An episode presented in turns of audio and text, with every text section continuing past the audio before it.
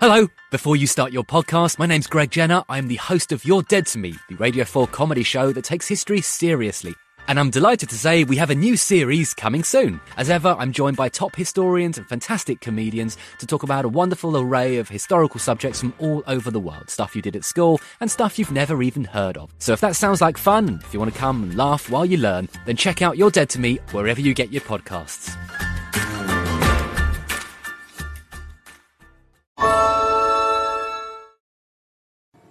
یک سال جنگ برای پوتین، فقط جنگ روسیه با اوکراین نبوده، بلکه جنگ با جبهه‌ای بوده که غرب می‌نامیم.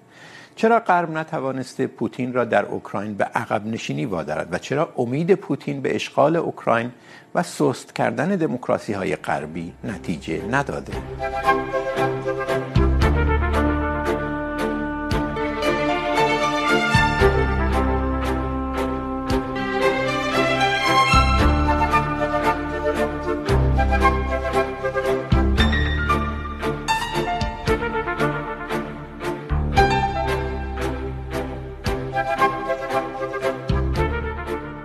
سلام. در اهمیت جنگ اوکراین هر چه بگوییم کم گفته ایم دومینیک سندبروک تاریخ نگار انگلیسی، معتقد است اگر سال 1922 شروع دورانی جدید بود که در آن شکل و شمایل خاورمیانه جدید قطعی شد، اتحاد شوروی رسما تأسیس شد و با انتشار یولیسیز جیمز جویس مدرنیسم پا گرفت، آنگاه میتوان گفت درست 100 سال بعد یعنی در 2022 دوران دیگری آغاز شد. دورانی که با حمله روسیه به اوکراین قدر قدرتی غرب به چالش کشیده شد. در این جنگ امید پوتین این بوده که با ایجاد تنگنا برای مردم در ممالکی که حامی اوکراین هستند دموکراسی های اروپایی را متزلزل کند. او پیشتر گفته بود که شهروند این دموکراسی ها شهروندی بیبنی است و این ممالک در سراشیب فرهنگی افتادند. به این ترتیب جنگ اوکراین مسافی بوده با ابعادی به مراتب گسترده تر از آنچه به چشم می آید حال در یک سالگی این مساف هر یک از طرفین چه به دست آورده و چه از دست داده. قیس قریشی، تحلیلگر مسائل بین الملل معتقد است همون گونه که ناپل اون و هیتلر نتوانستند روسیه را شکست دهند، آمریکا و متحدانش هم از پس این کار بر نمی آیند عرفان نوربخش، دانش آموخته مطالعات روسیه، میگوید ماشین جنگی روسیه که مهیب مینمود در این یک ساله ابهت خود را از دست داده و زنگ زده از کار در آمده. خیلی خوش آمدید. آقای قریشی، برآورد شما چیه از یک سال جنگ در اوکراین؟ روسیه و خصمش در اون سو متحدان اروپایی و آمریکا هر یک چی به دست آوردن و چی از دست دادن؟ سلام دارم خدمت شما، جناب نوربخش. عبارتی است که میگن معمولا کم به کار برده میشه، ولی به کار برده شده تو تاریخ معاصر ما که امروز جهان دیگه مثل دیروز نیست. واقعیتش اینه که این عبارت سال 91 بعد از اینکه آقای گورباچوف نشست رو روی دوربین و گفت اتحاد جماهیر شوروی عظیم بعد دیگه وجود نداره کارشناسان و تحلیلگران گفتن که جهان امروز دیگه جهان شبیه به جهان دیروز نیست. سال 2001 وقتی که برج‌های دوقلوی آمریکا رو هدف قرار داد القاعده صاحب نظران گفتن جهان امروز دیگه جهان دیروز نیست. من به نظرم میاد جنگ اوکراین و حمله روسیه به اوکراین کاری کرده که کمتر کسی باور داره جهان پس از جنگ اوکراین جهان، شبیه به جهان پیش از جنگ یعنی در قیاس با 11 سپتامبر و فروپاشی اتحاد شوروی. فکر میکنید این اتفاق بسیار مهمیه. اتفاق بسیار مهمیه. سه طبقه تحلیلی هست که میشه به هر حال تو بعد استراتژیک تحلیلش کرد. میشه تو بعد سیاسی تحلیلش کرد. میشه تو بعد آرمانگرایانه تحلیلش کرد. به نظرم خیلی مهمه که ابعاد استراتژیکش رو ببینیم چیه تاریخش رو ببینیم چیه تا اینکه بریم سراغ تحلیل های سیاسی و اینکه پوتین رو به هر حال جنایتکار یا که خیلی همینطوری که توی ادبیات غرب خیلی کاربرد داره و مردم هم خیلی علاقه علاقمندند بهش. یا تحلیل آرمانگرایانه که به هر حال اینکه خیر و شر دارن با هم میجنگند و دموکراسی بالاخره پیروز میشه. خب، خیلی قشنگه واقعیتش اینه که مال دلهای صافه، ولی ما رو به نتیجه حداقل نزدیکی به واقعیت نمیرسونه. بله. هیتلر یک گزاره ای داره، نقل شده ازش که میگه جنگ شبیه دریه که شما وقتی بازش میکنید، یک اتاق تاریک که هیچ توقعی نمیتونید داشته، هیچ برآوردی از حوادثی که در این اتاق تاریک رخ میده نمیتونید داشته باشید. من به نظرم شرایط در جنگ اوکراین هنوز شرایط مهالودیه یعنی جنگ فضای مهالودی ایجاد میکنه و خیلی سخته که قطعی بتونیم بگیم حاصل این جنگ چی میشه. واقعیت اینه که سال 1914 وقتی جنگ جهانی اول شروع شد، کسی باورش نمیشد که قرار امپراتوری مثل عثمانی نابود بشه. امپراتوری مثل انگلستان بعد از 31 سال جنگ به نابودی کشیده بشه. امپراتوری مثل اتریش و مجارستان نیست بشن. ولی خب این واقعیت این فضای محالود وقتی رفت شد ما امروز میتونیم خیلی قشنگ ببینیم که چه اتفاقی پس از اون جنگ بزرگ 1914 تا 1945 چه بر سر جهان آورد و بالا اومدن امپراتوری مثل آمریکا. آینده خب سخت بشه قضاوت کرد ولی این یک ساله چی به ما گفته؟ ببینید ما قبل از این اصلا باید متوجه باشیم که چه اتفاقاتی حاصل شد که روسیه و پوتین یا به نظر من هر کسی به جز پوتین در کرملین مجبور میشد به این چنین واکنشی. سال 1991 آقای جیمز بکر هفت ماه پیش گفت از آن کرد که من تعهد دادم جمهوری های سابق اتحاد جماهیر شوروی رو به سمت ناتو وارد ناتو نمی کنیم و این کمربند حفاظتی که روسیه نیاز داره رو حفظ می کنیم اون موقع به گورباچوف بله به گورباچوف. ببینید واقعیتش اینه که ما سوای جمهوری های سابق سوای اینکه امروز در رومانی شما موشک های استراتژیک بالستیک روبروی علیه روسیه یعنی با هدف روسیه نصب شده سوای اینکه در لهستان شما موشک های حامل کلاهک هسته‌ای توی نصب کردن, نصب کردن.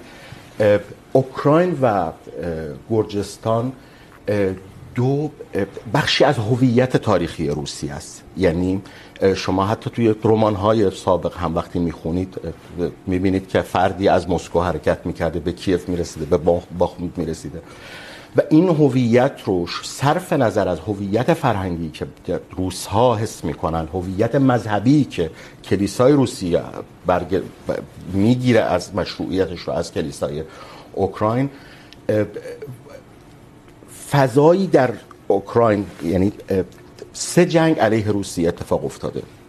سوئدی ها به روسیه حمله کردن، ناپل اون بوناپارت به روسیه حمله کرد و هیتلر به روسیه حمله کرد. هر سه جنگ نیروهایی که علیه روسیه اومدن و مسکو رو گاهن تصرف هم کردن از اوکراین گذشتن. عمر ابن خطاب یه گزاره ای داره یه مقوله ای داره معروفه حالا منتسب بهش هست. وقتی بهش گفتن میخوایم به ایران حمله بکنیم گفت که اللهم اجعل بیننا و بین, الف... بین فارس جبالا من النار خدایا بین ما و فارس ها بین ما و ایرانیان کوههای آتش بگذار که نه اونا کاری به ما داشته باشن نه ما کاری به ما نداشته باشن ما هم به اونم ژئوپلیتیک و واقعیت جغرافیایی منطقه اوکراین برای روسیه خط بسیار خطرناکه. یعنی شما اوکراین رو اگر به ناتو بپی یعنی اوکراین اگر به ناتو بپیونده روسیه از لحاظ ژئوسیاسی خفه شده نابودش کردید. بحث در اوکراین برای روسیه بحث حیات و ممات هست. خب آیا میخواید نتیجه با... بگیرید که این یک سال چون جنگ حیات امت بوده به قول خودتون، جنگی بوده که نیروهای روسیه تا آخرین نفس درش سعی کردن به جنگن ولی حاصلش، سوال برنامه این است که حاصلش چی بوده؟ در این یک سال، در حوزه صحنه جنگ، در حوزه جنگ انرژی و در حوزه افکار عمومی، حاصلش چی بوده؟ بگذارید فعلا همون صحنه جنگ رو نگاه بکنیم. از آقای نوربخش هم همین رو خواهم خواست. واقعا پوتین موفق بوده در صحنه جنگ در میدان جنگ. ببینید استراتژی پوتین این بود که کاری شبیه به گرجستان 2008 بکنه. یعنی ظرف 48 ساعت تا 72 ساعت برسه به تفلیس یا. برسید به تفلیس برسه به کیف بله. و نز... به قول معروف سیستم حاکم در کیف رو تغییر بده, تغییر بده. بله. این این کار نکرد. واقعیتش اینه که در هفته دوم و سوم روزها متوجه شدن که توان رژیم این چنج ممکن نیست. ممکن نیست. بله. به سرعت تغییر دادن استراتژیشون رو. و دنبال این رفتن که مناطق شرقی اوکراین رو مسلط بشن برش و معامله بکنن. یعنی شما مناطق شرقی اوکراین رو که روس تبار هستن با اکثریت روس تباره و این بهانه نجات روس ها برای هیتلر هم بهانه نجات آلمان ها در لهستان بود برای عثمانی ها هم در کریمه بهانه نجات مسلمان ها بود. یک این بحث ژنتیک و بحث دی ان ای یک بهانه برای تمام دولت ها یعنی مختص روس ها هم نمیشه. شرق اوکراین رو جدا بکنن و معامله بکنن سر اینکه یعنی حداقل بتونن یک عمق استراتژیک قابل ملاحظه ای برای خودشون در صورت پیوستن کیف به ناتو لحاظ بکنن. و به این رسیدن به این رسیدن. اگر به نظرم میاد که اگر اوکراین حاضر بشه یعنی صحبت سر این هست. آقای کیسینجر شاید هشت ماه پیش گفت ما باید شکست دادن روسیه کار ناممکنیه. ما باید سر میزان پیروزی روسیه و سر میزان شکست اوکراین به تفاهم برسیم. ظرفیت اوکراین در دادن سرزمین چقدر هست و ظرفیت روسیه در پذیرفتن این میزان چقدر هست؟ من به نظر به نظرم میاد. ما در چند ماه آینده شاهد این خواهیم بود. با تکمیل حلقه شرق روسیه آتش بس اعلام میکنه. اگر اوکراین نپذیرفت روسیه به سراغ جنوب و تسلط کامل بر دریای سیاه و فکر میکنید دستاورد پوتین اینه که به این شرایط رسونده؟ شرایطی این لحظه که غرب رو در نهایت به اینجا برسونه که اوکراین رو وادار کنه سر میز مذاکره بشینه. پوتین سر کاباوری غرب قمار کرده. من بعدا توضیح میدم. بسیار خوب. برود شما از صحنه جنگ چیه؟ عرض به حضور شما خیلی راحت. اگر ما برگردیم به اوایل فوریه 2022 نگاه کنیم به موقعیت روسیه در اون زمان. در اون زمان ارتش روسیه در دنیا به عنوان بزرگترین ارتش دومین ارتش بزرگ دنیاست. یه شورش رو در سوریه سرکوب کرده، از سوریه به هر حال به نوعی پیروز بیرون اومده. یه شورش رو در قزاقستان سرکوب کرده، دولت قزاقستان رو به جای خودش برگردونده و کشورهایی که در حوزه شوروی سابق هستند کشورهای پیمان امنیت دست جمعی به ارتش روسی به عنوان یک قدرت مهیبی که میتونه از اینها حفاظت کنه و دشمنان رو شکست بده و اجازه نده که اینها به سمت غرب برن نگاه میکردن. حالا نگاه کنیم بعد از یک سال چه اتفاقی افتاده. ارتش روسیه نشون داد بار دیگر همون ارتشیه که در فساد غرقه. از لحاظ لوجستیک همون مشکلات 100 سال پیش لوجستیک خودشو داره. از لحاظ دستاوردهای نظامی بیشتر بلوف بوده تا واقعیت. چون که ببینید، ما اصلا نمیتونیم اوکراین رو با روسیه مقایسه کنیم. این یه امپراتوریه، یه ابرقدرت این یه کشور معمولیه.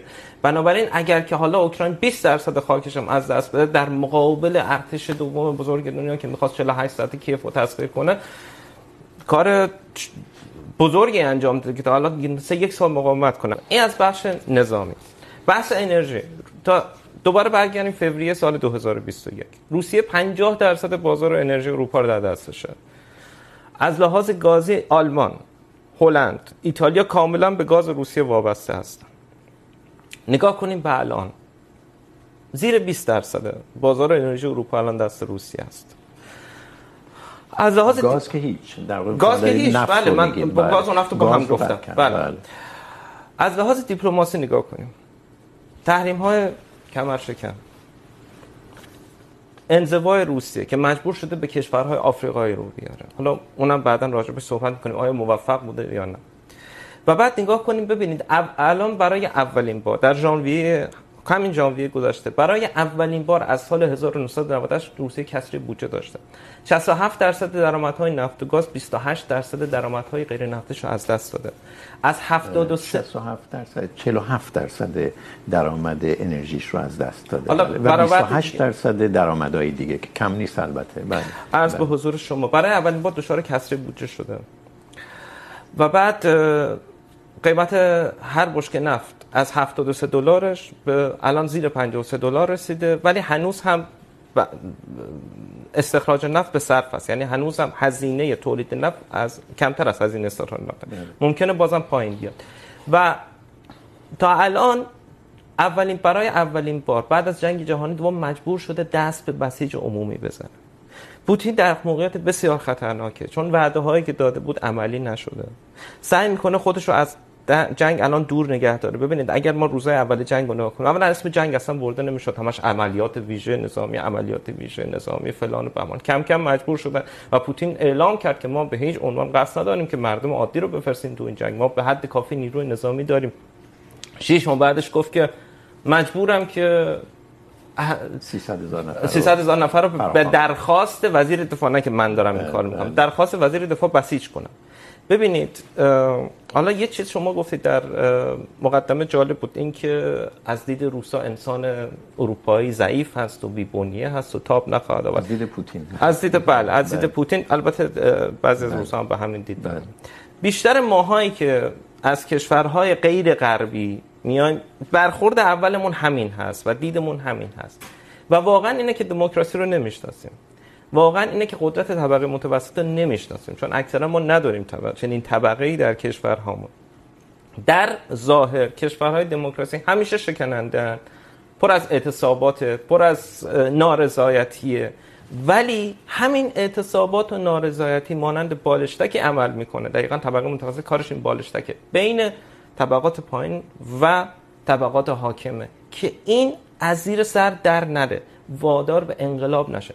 در روسیه هر گونه ناظر رضایتی خفه میشه خفه میشه تا اینکه منفجر خواهد شد. همونجور که در تاریخ روسیه ما چندین بار اینو دیده بودیم. یعنی فکر میکنید پوتین واقعا در موقعیت شکننده در داخل روسیه هم هست از نظر سطح نارضایتی؟ الان هنوز تا, تا اون حد تا منظورم تا اون 90 درصد نرسید تا حداقل 80 درصد نرسید. ولی اگر همین تمپ ادامه پیدا کنه حتما خواهد رسید. خیلی راحت ما میتونیم برگردیم جنگ جهانی اول رو نگاه کنیم و همین مشکلاتی که ارتش روسیه داشت بسیج عمومی فرستادن سربازان بدون تجهیزات کافی قربانی کردنشون نارضایتی ها پوتین فکر میکرد در 48 ساعت با یه جنگ حالا سه روز یک هفته ماه شما به جنگ اول به این دلیلی که در پایان جنگ وقتی نظامیان برگشتن عملا انقلاب شد. عملا انقلاب شد و نظامیان به این انقلاب پیوستن. همه برگشتن که زمین ها رو تخریب کنن. بله بسیار خوب.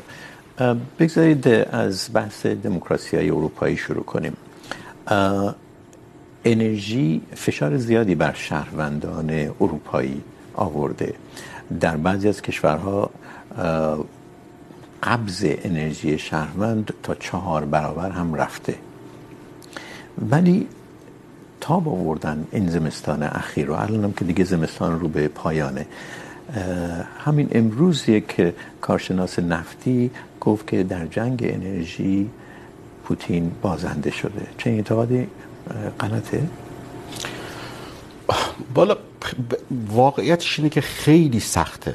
پوتین رو بازنده جنگ انرژی دونست ببینید این که شما 60 درصد وابستگی انرژی اروپا به روسیه رو حذف کردید. همه یعنی هر کارشناسی میدونه این بازار 60 درصدی رو جبران کردن حداقل نیاز به 3 تا 5 سال زیر ساخت داره چه از قطر چه از الجزایر چه از ایران چه از چه انرژی مایع گاز مایع آمریکا؟ چه گاز مایع؟ یعنی واقعیتش اینه که نیاز به زیر ساخت داره. ضمن اینکه میزان تاباوری دموکراسی ها و دولت ها دولت های نوپا به این شکل نوپا به این شکل. با میزان تاباوری امپراتوری ها و کشورهایی که بنیه امپراتوری دارن متفاوته. مثال براتون میزنم. شما روسیه ای که تا هفتاد سال پیش 22 میلیون نفر در جنگ جهانی دوم کشته داد خیلی براش به قول معروف در داور نیست اگر توی یک جنگ حیثیتی 100 هزار کشته بده. جنگ حال حاضر مثلا جنگ حال حاضر. ولی برای دموکراسی مثل آمریکا 7 هزار کشته چالش برانگیزه. ممکنه افکار عمومی رو علیه دولت همون باعث شد از افغانستان بیاد بیرون. دقیقا همینطوریه. من فکر میکنم اگر که بنا به این باشه که جنگ ادامه دار باشه آسیب پذیری اروپا بسیار بالاتر از آسیب پذیری روسیه است. به خاطر اینکه روسیه جزو معدود کشورانی کشورهای مثل آمریکا. خود کفای ذاتی داره. یعنی شما روسیه انرژیش رو خودش تامین میکنه قلاتش رو خودش تامین میکنه گازهای گران قیمت و که توی ساختن میکروچیپ ها و انواع اقسام معادن رو خودش داره. و این باعث میشه اگر صنعت رو در نظر نگیریم آقای قریشی در حوزه تولیدات صنعتی روسیه سخت وابسته است به غرب. قطعا همینطوره. و بازار صنعت خودروسازی روسیه ولی متقابل بوده جناب کریم. بله. شما نگاه کنید آلمان بزرگترین بازنده این جنگه. به خاطر اینکه بخش مهمی از بازار آلمان بازار صنعت آلمان حتی بازار کالای لوکس آلمان ماشین آلمان به روسیه وابسته بوده. یعنی این متقابل شما در جنگی که روسیه آسیب میخوره توی حوزه وارداتش آلمان ها دارن آسیب میخورن. که صادر میکنم و این خطر برای اروپا با این حال آقای قریشی در نظرسنجی های مختلف، جدیدترینش نمیدونم در هفته های اخیر انجام شده یا نه، ولی آخرین نظرسنجی در آلمان که چند ماه پیش نشون داد چند ماه پیش بود، نشون داد که 70 درصد مردم آلمان از جنگ در اوکراین حمایت میکنن. یعنی میگن باید تا اونجایی که ممکنه پشت اوکراین ایستاد. فکر نمی کنی پوتین در این زمینه یه مقدار دچار اشتباه محاسباتی شده؟ در کوتاه مدت ممکنه. ببینید شما شهروند آمریکایی فکر میکرد که بعد از 11 سپتامبر باید بره عراق و افغانستان و ایران رو به توبره بکشه. بعد از ده سال همون شهروند رأی به رئیس جمهوری داد که وعدش این بود که من به سرعت نیروهام رو خارج میکنم. از از کشورهایی که ده سال پیش با افکار عمومی تونستن وارد واردش بشن فضای تبلیغاتی در اروپا به نظرم حباب حباب گاهن توهمزایی ایجاد میکنه برای یعنی شما همین الان هیچ کس اشاره به این نمیکنه که دلایل این جنگ در اروپا در همین رسانه های فارسی زبانی که وابستن در رسانه های انگلیسی زبان با وجود سانسور عجیب غریبی که علیه رسانه های روسی اتفاق افتاده هیچ کس به دلایل این جنگ اشاره میکنن. کوچیکش کردن قضیه رو و تبسیط کردن قضیه رو به جنگ بین دموکراسی و دیکتاتوری. و این بله در کوتاه مدت شهروند اروپایی محکم نیسته ولی در میان مدت نه دراز مدت در میان مدت فشاری که به شهروند اروپایی میرسه. من فکر میکنم کما اینکه روزهای اول گل میدادن به مهاجران سوری و امروز فکر میکنن مشکل مصیبت اروپا از مهاجران سوریه. نسبت به مهاجران اوکراینی هم در میان مدت همین اتفاق خواهد افتاد. آقای نوربخش. ببینید من البته یه اشتباه کردم. روسیه رو به عنوان امپراتوری نامودم. روسیه الان امپراتوری نیست شبه امپراتوریه ما امپراتوری روسیه نداریم. ما الان روسیه پوتین داریم که سعی میکنه شبه امپراتوری شوروی رو احیا کنه. ببینید همون چیزی که شما میگید حباب واقعیت ما نمیشناسیم. ما واقعا روسیه رو هم خوب نمیشناسیم. برعکس چیزی که فکر میکنیم خوب میشناسیم. مردم روسیه در مصیبت و فلاکت زندگی میکنن، اکثرا. قرض به حضور شما شما اگر از مسکو و سن پیترزبورگ خارج بشید، وارد یه شهر بسیار کوچیک میشید، میبینید چیزی به اسم گاز شبکه گاز وجود نداره. در صورتی که این کشور باید به همه شهروندانش گاز بده. آب لوله کشی وجود نداره. بزرگترین منابع آبی رو داره. چطور؟ ببینید، یه بحث هست به اسم توسعه یافتگی، یه بحث هست به اسم توسعه نیافتگی. توسعه یافتگی با وجود منابع ایجاد نمیشه. سطح رفاه مردم دانمارک و توسعه یافتگیشون با اینکه اصلا منابع دانمارک یک هزارم منابع روسی نیست بارها بارها بالاتر از روسیه است. چجوری به بحث جنگ اوکراین رفت میخوام بگم که ببینید این که ما فکر میکنیم که کشورهای اروپایی بالاخره خسته خواهند شد مردمش فشار خواهند آورد که روسیه صلح کنه. E, معذرت میخوام که اوکراین پای میز مذاکره بشینه. این نمیگم کاملا غلطه، ولی ما چون خود عنصر مردم روسیه رو فراموش میکنیم و سعی میکنیم اونا رو بذاریم در یک قالبی که اینها تاب خواهند آورد، اینها مثل ما نیستن، اینها تا پای جان حاضرن برون و فلان و بهمان، فراموش میکنیم که اینجوری نیست. هر لحظه امکان داره شورش بشه، انقلاب بشه. ببینید، روسیه پوتین یه واحد جست و گریخته است که همش به خاطر حضور پوتین سر پا نگه داشته شده. یک موضوع یک موضوع دیگه این هم است که نگاه کنیم ببینیم واقعا واقعا آیا روسیه اهداف خودش رو درست تعریف کرده؟ که حالا بگیم که حالا به اهدافش رسیدی یا نه.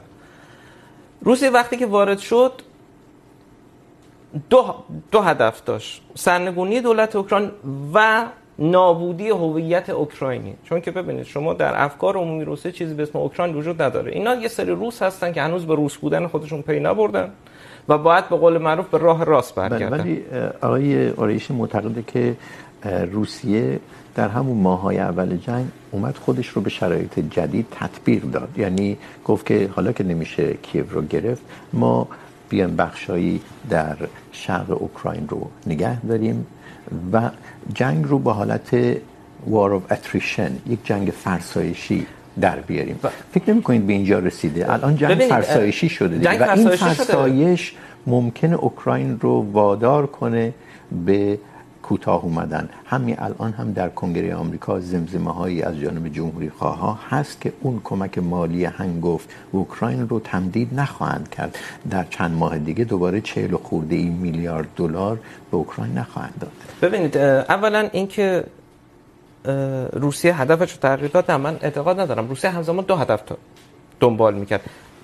تصرف بخش های جنوبی و شرقی اوکراین و سرنگونی حکومت کیف به عنوان ضامن که بعدا حکومت جدید که دست نشانده روسیه هست، دیگه ادعایی به این بخش ها نداشته باشه. بنابراین و ارتش اوکراین هم به خاطر اشراف اطلاعاتی که از طریق غرب داشت بر ارتش روسیه، دقیقاً دستشون رو خونده بود. اونا میدونستن که در جنوب نمیتونن مقاومت کنن. به هر حال خواهند باخت.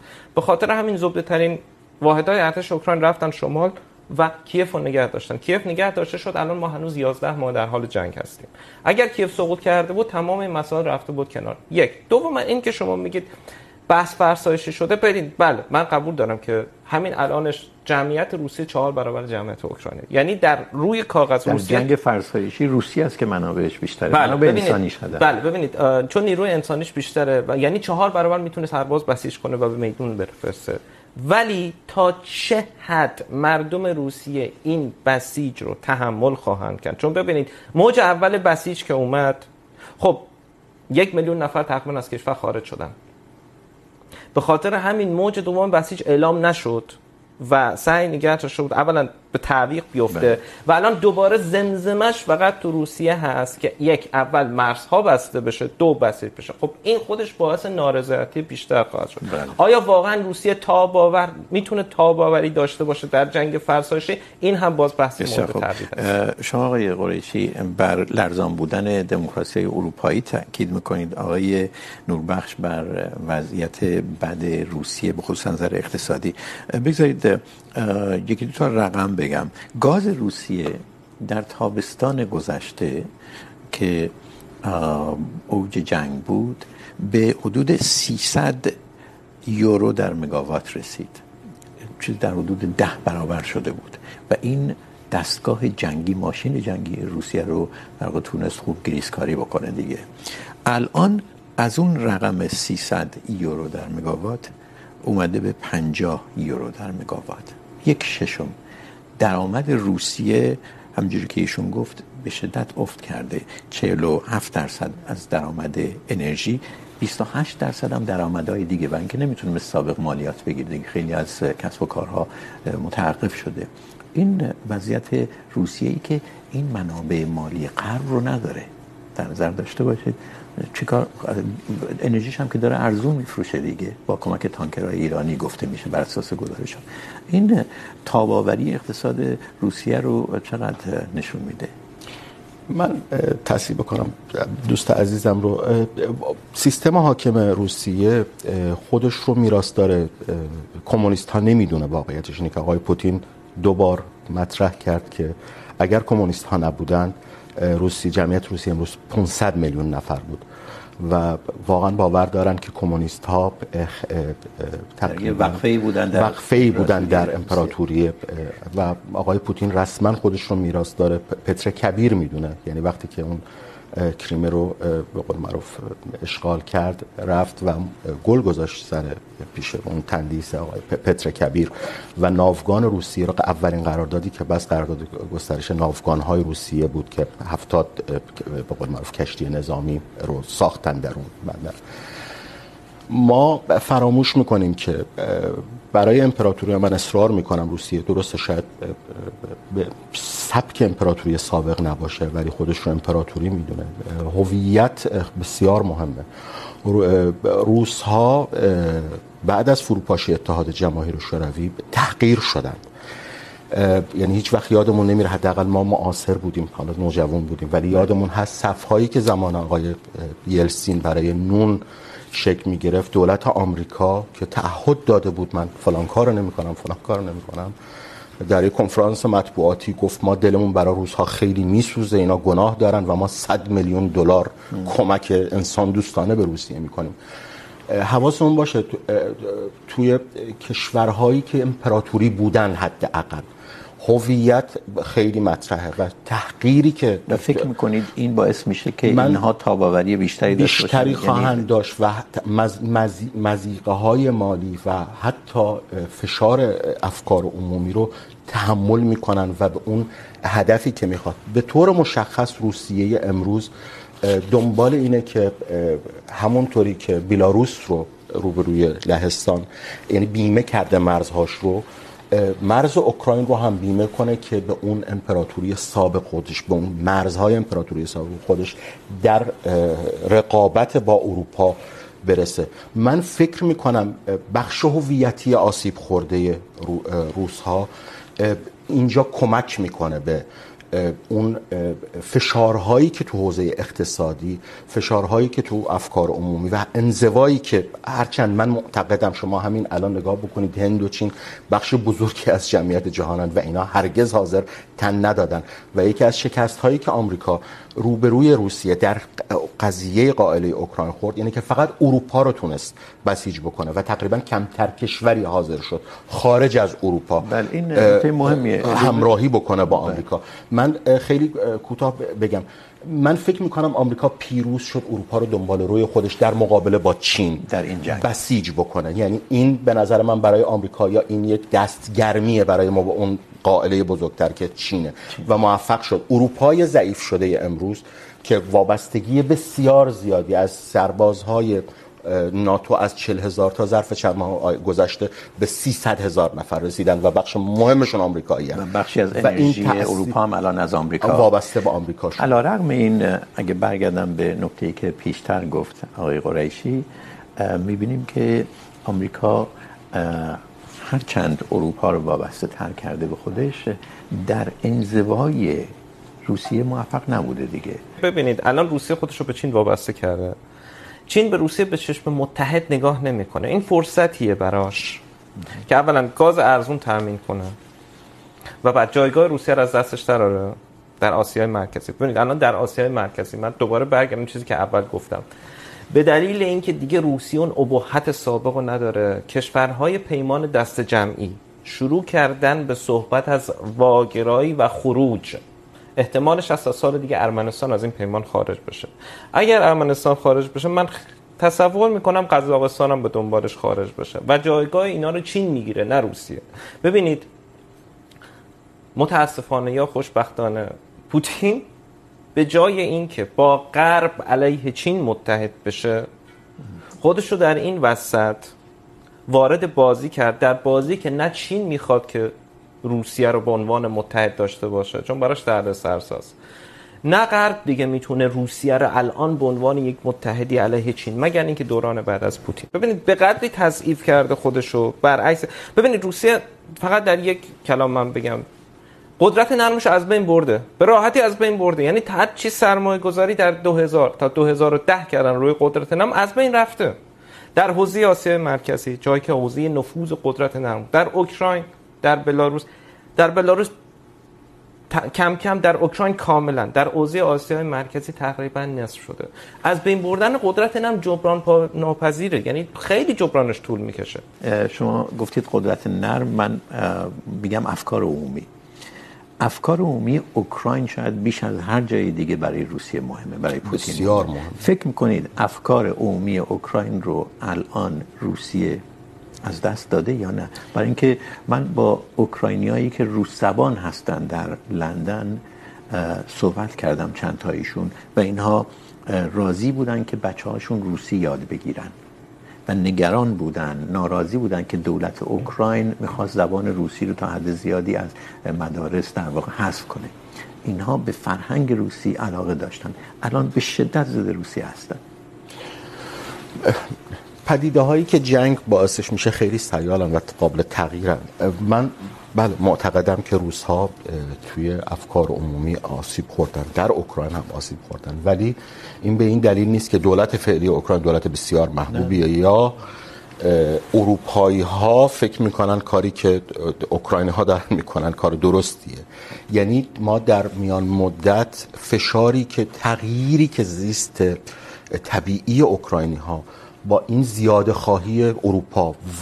زیاده خواهی غیر ضروری. یعنی شما دیدید که 2008 روسیه برخوردش توی ضعف با گرجستان چی بود. اصرارتون بر این که اوکراین هم وارد ناتو بشه. شما سر کار اومدن ساکشویلی بود و جدایی گرجستان از بله بله و, و 48 ساعته تانک های روسی به تفلیس رسیدن. یعنی من فکر میکنم حتی آمریکا و غرب اوکراینی ها رو قربانی قربانی فضایی کردن که فکر میکردن روس ها رو میتونن به طور فرسایشی توش گیر بندازن، شبیه به افغانستان. در تا جماهیر شوروی. شرایط اوکراین با شرایط افغانستان متفاوت بود. شرق اوکراین کاملا روس تبارن و گرایش های ناسیونالیست حتی دارن به روسیه. بله. و این باعث میشه روس ها فضای بازیشون در اوکراین بسیار متفاوت باشه با فضای بازیشون در آقای در, در 9 سال در افغانستان روسیه 15 هزار کشته داده تا الان 100 هزار کشته در اوکراین داده. ببینید یک. دوم من نمیدونم این این تحلیل آمریکایی ها اروپایی ها اوکراین رو به سمت ناتو هل دادن از کجا میاد؟ من اوکراین زندگی کردم اصلا چنین چیزی نبود. ببینید آم... کجای اوکراین شما زندگی کردید؟ در کیف زندگی میکردم عرض به حضور شما از سال 2008 اوکراین درخواست داشت به ناتو بپیونده کشورهای اروپایی مخالف بودن. آلمان و فرانسه وتو میکنن ببین هر کشوری میخواد به ناتو پیونده باید تمام اعضای ناتو رأی مثبت بدن.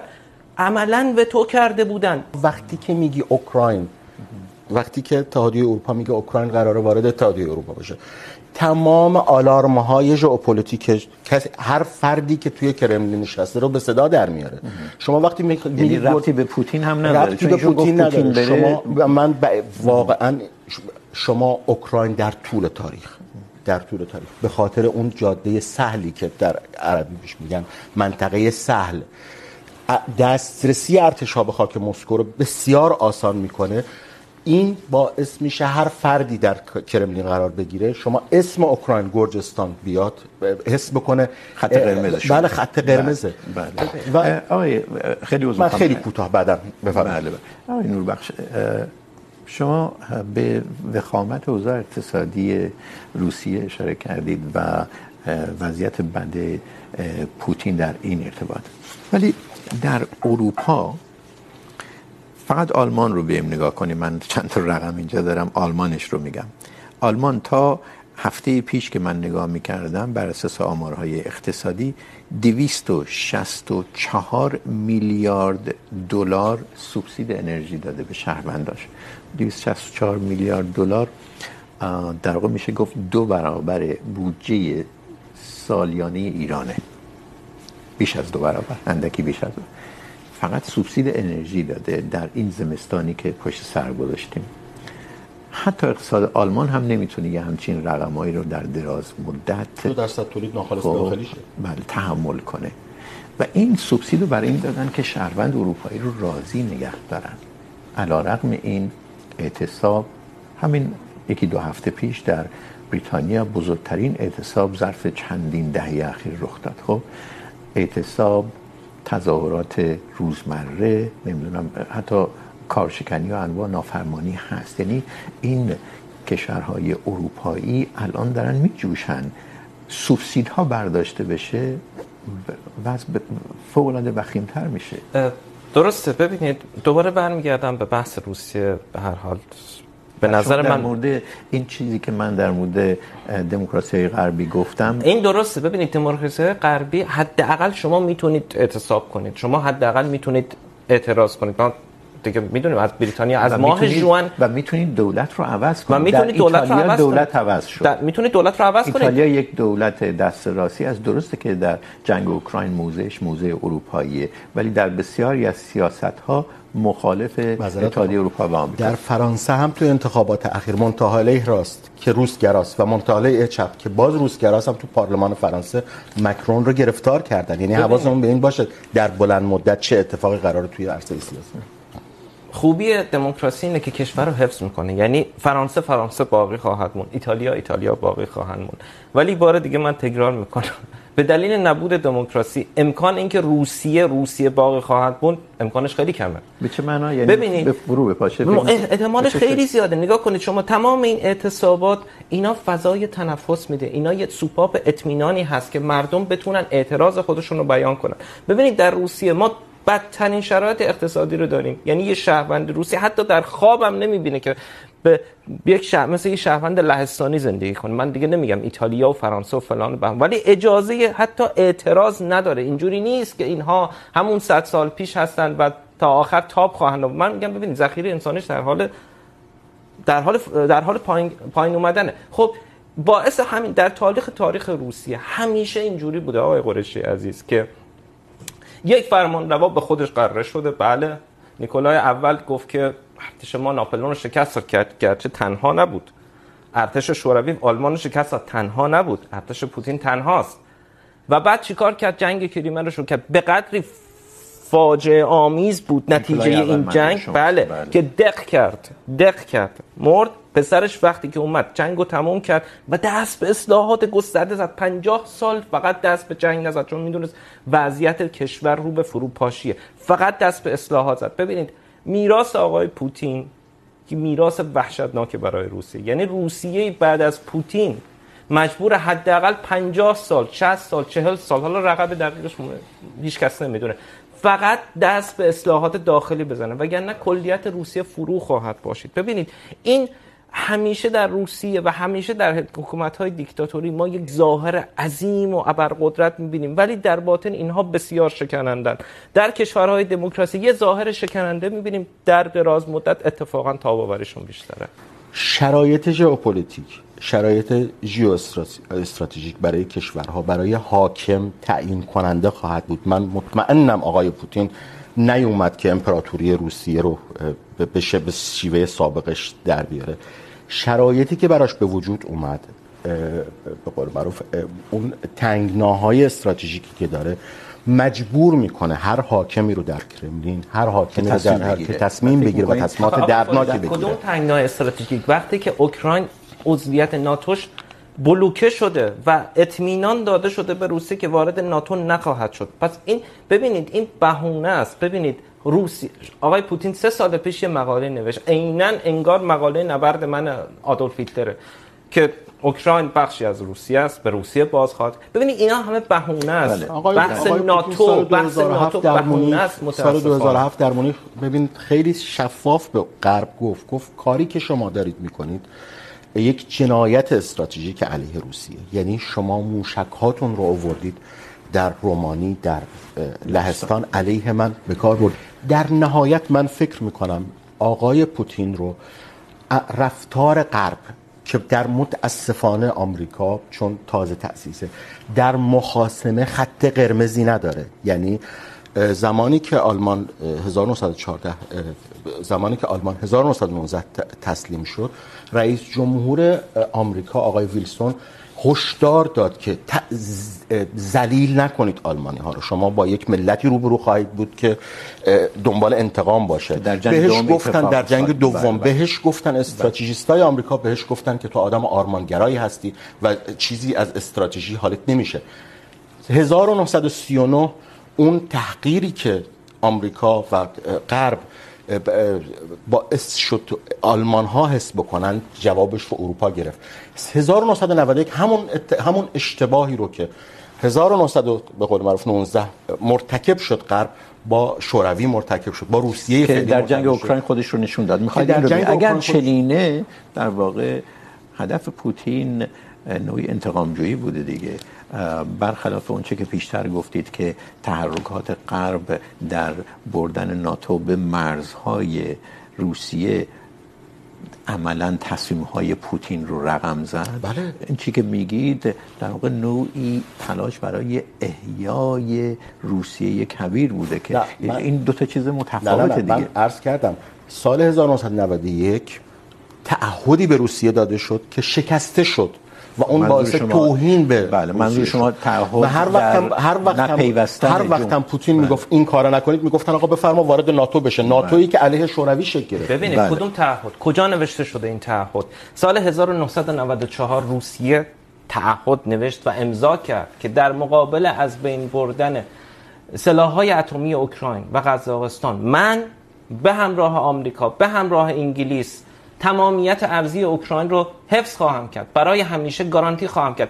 همون تعهد خودش شکست. چیزی که با دست خودش امضا کرده بود. شما راجع به چیزی حرف میزنید که یک بار در کریدوری کسی به کسی گفته هیچ جا چنین چیزی امضا نشده. شما همین الان چین. همین الان مشکل یعنی شما همین الان تایوانی که در شورای امنی در سازمان ملل معترفن بهش دارن هفتاد درصد ناوگان آمریکا رو روی چینه و شما میگید که و میگه چرا چرا نگرانی من اصلا برای من اینجا برای دفاع از خودم با دریای چین بله. همین کار رو شما با روسیه کردن موشک‌ها رو گذاشتن و بهش میگن ما دفاعی برای چی نگرانی بله. بله. اگر آقای آقای نور اجازه بدید بیم وضعیت حال حاضر رو بسنجیم در یک سالگی جنگ اوکراین شما فکر میکنید روسیه در موقعیتی قرار داره که با ادامه این جنگ فرسایشی در نهایت اوکراین رو بکشه سر میز. یعنی این دستاوردی که شما معتقدی پوتین داشته رو میتونه تبدیل به یک امتیازی بکنه و به حداقل به طور نسبی به اهدافش برسه. من فکر میکنم تا جایی که روسیه بر شرق اوکراین مسلط باشه اگر اینجا به قول معروف اوکراینی ها بپذیرن آتش بست روسیه رو و غرب حمایت بکنه فکر میکنم میشه کنترل کرد بحران رو. ولی اگر اوکراینی ها نپذیرن غرب هم حمایت بکنه روس ها سراغ جنوب میرن بندر اودسا اون قسمت اودسا و تلاش میکنن کاملا بر دریای سیاه استحکام پیدا مستولی بشن. اینجاست که غرب باید کمک های اسلحه استراتژیک به اوکراین بده. و خطر اونجاییه که روس ها تلاش خواهند کرد که اون لاین های امداد رو در لهستان و در لتونی هدف قرار بدن و من به نظرم از اون از یعنی اگر که روس اگر که رو اگر که غرب نپذیره سیطره روسیه بر شرق اوکراین رو من فکر میکنم شرایط بسیار حادتر خواهد بود و با تسلط با تلاش برای تسلط بر تمامی دریای سیاه. و به اینا اضافه کنیم تهدید اتمی. برای غرب تهدید اتمی یه فاکتور بسیار مهمه. و همین الانش هم شماری از سیاستمداران غربی میگن که جنگ رو به سمتی نبرید که تهدید اتمی جدی‌تر بشه. برای همینه که خیلی از اینها در دادن جت‌های جنگی F16 اوکراین تردید میکنن. بله، قبول دارم. ببینید تانک روز اول داده نشد. یک سال طول کشید تا تانک داده بشه. هیمارس روز اول داده نشد. 6 ماه طول کشید تا هیمارس داده فکر بشه. تمام اینها همش یک دونه به قول معروف سیگنال به روسیه بود که نگاه کن ما هنوز هستیم. شما اگر جنگ متوقف کنید ما هم عقب میکشیم. خود بایدن به صراحت گفت. وقتی داشت تانکا رو تحویل میدن گفت این علیه روسیه نیست تا سه سال دیگه یک سال دیگه فلان و بهمان میرسه. ببینید خود ما هم میدونیم. الان تانک بگیم ما میدیم یک سال دیگه وارد جبهه جنگ میشه.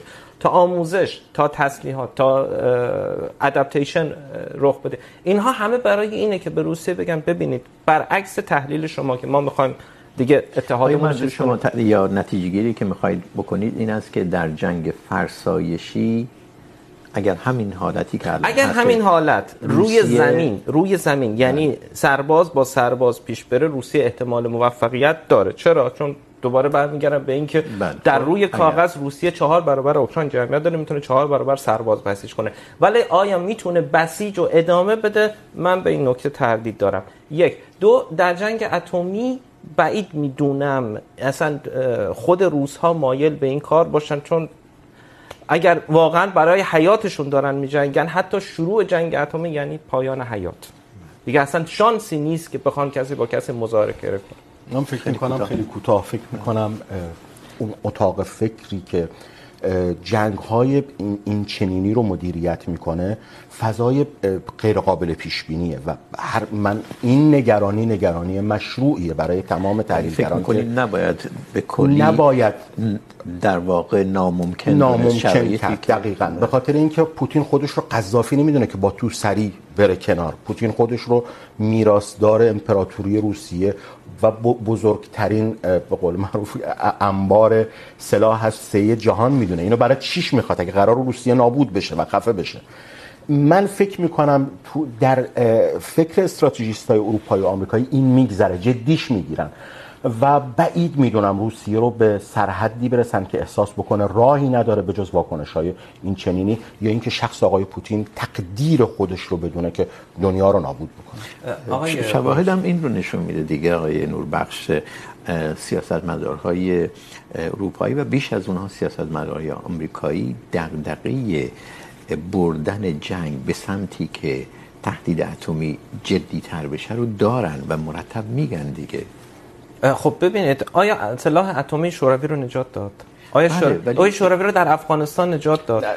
ببین همه این سلاح اتمی بود که اونها میگن که ما ذهنیات رهبر روسیه رو در شرایطی که فوق العاده آسیب پذیره نمیتونیم از حالا کاملا پیش بینی پذیر بدونیم و بنابراین بهتر احتیاط پیشه کنیم. این یک فاکتور مهم در میزان حمایتشون از اوکراین دیگه. غیر از اینه؟ خب، نه، غیر از این نیست. ببینید، درسته، من نمیگم که این حمایت تا ابد ادامه خواهد پیدا کرد. این جنگ تا ابد اروپایی پشت اوکراین خواهند بود و فلان و بهمان. ولی ببینید من یه چیز دیگه میخوام بگم. میخوام بگم که سلاح اتمی سلاح برد نیست و من بعید میدونم پوتین واقعا حتی به این موضوع حتی فکر میکنه. بلوف اتمی زدن با اینکه شما بخواید وارد جنگ اتمی بشید دو چیز متفاوته. سلاح اتمی تنها برتری، بگیم مثلا روسیه است، حالا به نسبت به دشمنانش. به خاطر همین سعی میکنه با بازی کردن با این کارت باعث بشه که رهبران غربی هم میزان حمایت ها رو کاهش بدن. ولی من میخوام برگردم به این موضوع. قبل از جنگ، قبل از ورود نیروهای روسی به اوکراین، تمام این تضمین ها داده شده بود به صورت آف رکورد به قول معروف که ببینید ما همون جوری که تا الان بلوک کردیم، ورود به ورود اوکراین به ناتو باز هم بلوک خواهیم کرد. شما از این موضوع نگران نداشت نگرانی نداشت. ولی پوتین تصمیم خودش رو گرفته بود. میخواست یک بار برای همیشه هویت اوکراین از بین ببره. من در یک جمله در یک جمله. من فکر میکنم حوزه بالکان هم حوزه خطرناکی روسیه دست روش گذاشته و اگر بحران اوکراین ادامه دار بشه روسیه تلاش خواهد کرد که سرب ها رو باز به یک چالشی همین حالش هم تنش ها در اینجا بالا گرفته و اتحادیه اروپا ابراز روسیه معمولا تو حوزه بالکان موفق بوده ضمن که حوزه بالکان هم حوزه هستن دیگه. بله بسیار بسیار بحران خیزی است بسیار خوب. و این به نظرم میتونه در آینده نزدیک درد سر باشه برای اروپا. بسیار خوب. خیلی ممنونم. به آخر پرگار این هفته میرسیم. تشکر از شما که این بحث رو تماشا کردید و همینطور از مهمانهای برنامه قیس قریشی و عرفان نوربخش. از اینکه پرگار رو نگاه میکنید یا میشنوید، یک دنیا ممنونیم. از اینکه اون رو به دیگران توصیه میکنید فوق العاده خوشحالیم. پیام های تشویق از جانب شما به اشکال مختلف به ما میرسیم. بهترین انگیزه برای ادامه پرگار شب و روز. بر همه شما خوش. thank you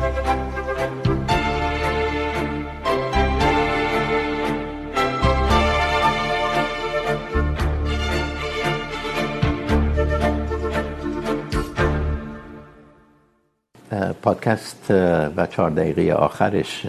آقای نوربخش در دو سه دقیقه راجع به این تجربه زندگی شما در اوکراین ازتون بشنویم. شما راجع به روسیه مرتب حرف زدی. اوکراینی ها این جنگ براشون حیثیتی هست؟ کاملا. چون آقای قریشی میگه برای روسیه حیثیتی هویتی قضیه. ببینید مگه میشه شما به یک کشور حمله کنید دفاع و جلوگیری که از اینکه شما از بین برید حیثیتی نباشه؟ یعنی ام. چقدر حیثیت در حمله است چقدر حیثیت در دفاع؟ خب کاملا در دفاع. ببینید یه طنز تاریخ اینه که آخه از این جهت میپرسم که چیزی که ما میشنویم اینه که جامعه یا مملکت اصولا کشور اوکراین هم دو شقه است. این شکافی که در خیلی از کشورها هست اونجا هم هست. یه عده در واقع ریشه و تبار روس دارن دیگه. ولی شما فکر میکنید به عنوان یک ملت قضیه دفاع در مقابل تهاجم روسیه حیثیتی شده؟ ببینید میخواستم دقیقا همین رو بگم. ببینید، طنز تاریخ اینه که من اولین بار که اوکراین بودم سال 2009 بود. نفوذ فرهنگ روسی بسیار بالا بود. موزیک روسی، زبان روسی، سینمای روسی. هرچی دولت اوکراین تلاش میکرد، سینمای اوکراین. زبان اوکراینی. موسیقی اوکراینی نمیتونست. سال 2013 که شد اولین ضربه وارد شد خیلی کوتاه؟ بله. به 2013 و کم کم کم کم کم کم زبان اوکراینی به عنوان حیثیت زبان و الان فکر می‌کنید دیگه و الان دیگه اصلا ببینید آقای کریمی همسر بنده که روز زبانه دیگه الان دوست نداره به زبان مادری صحبت کنه. احساس میکنه هویتش چیز دیگه است. بله. و باید به زبان اوکراینی صحبت کنه. و تمام کسایی که روس زبان بودن تا حالا الان دیگه تفاخر میکنن به اوکراینی زبان. یه سوال متفاوت میخوام از شما بپرسم آقای قریشی چون شما راجع به مسائل ایران هم نظر میدید و خوب دنبال میکنید. گمان نمی کنید قضیه اوکراین برای ایران یک دردسر فوق العاده بد ایجاد کنه به این شکل که کمک تسلیحاتی به روسیه؟ به طور واضح پهپادهای شاهد دیگه. این در واقع آمریکا و اروپا رو به سمتی ببره که افسون بر قضیه هسته یک مشکل جدی برای ایران ایجاد کنن. این در واقع ایران رو به عنوان خصمشون در این جنگ قلمداد کنن و این قدم های دیپلماتیک جدی ممکنه به دنبال داشته باشه. من والا فکر میکنم که ایرانی ها از این بابت خیالشون راحته که بحث اوکراین و نزاع بین ناتو و روسیه و بحث تایوان و نزاع بین چین و آمریکا. اونقدر برای غرب مهم هست که خاورمیانه خیلی نیا یعنی آخرین چیزی که فکر بکنن در خاورمیانه که یک جنگی بین کشوری مثل ایران با توانایی های نظامیش پیش بیاد. روی این حساب از لحاظ تبلیغاتی بله. فشار میاره. هرچند میزان این کمک ها واقعا بحث برانگیزه. یعنی اینکه آیا قبل از جنگ اوکراین بوده؟ کما اینکه طبیعی اگر قبل از جنگ اوکراین بوده. چیزی که ایرانی ها میگن چیزی که ایرانی ها میگن. ضمن اینکه چقدر بوده این کمک ها ولی من فکر میکنم این خیال راحت ایرانی ها در در حوزه عملگرایی اینکه قرار چه اتفاقی براش بیفته باعث میشه نه به سمت یعنی من بعید میدونم ریسک خاصی جمهوری اسلامی ایران بکنه در رابطه با از بابت جنگ اوکراین آسیب پذیری تبلیغاتی حکومت ایران بیشتر نیست. بعید میدونم. یعنی این آرامش در جم... در ایران وجود داره که درگیری غرب در روسیه و چین اونقدر حیثیتی هست که نیاز داشته باشه با آرامش در مثلا که ایران خودش رو یه جوری گره زده به این درگیری دیگه من نه من, من من اینو نمیبینم. واقعیتش اینه که حداقل در دیپلماسی ایران بسیار تلاش کرد که این تهمت رو از خودش برداره و خیلی صریح در مورد جنگ اوکراین موضع گرفت. ولی خب بله تبلیغات نقش زیادی ایفا میکنه و افکار عمومی فکر برنامه دیگه بحث میکنه. خیلی ممنونم. Ich mag im Grunde genommen kein Interview mehr geben, ich mag keinen Podcast mehr geben. Eine Ausnahme hat er dann aber doch noch gemacht. Andreas Müller, Deutschlands bekanntester Jugendrichter, hat uns bei Weiß recht lautstark erklärt, warum Kiffen legal sein sollte. Was nicht nur er, sondern auch Dealer, Polizisten und viele andere Menschen zur anstehenden Legalisierung sagen, könnt ihr bei uns hören. Jeden Donnerstag neu. Grasland. Wenn das Gras nach Deutschland kommt. دنیہ واد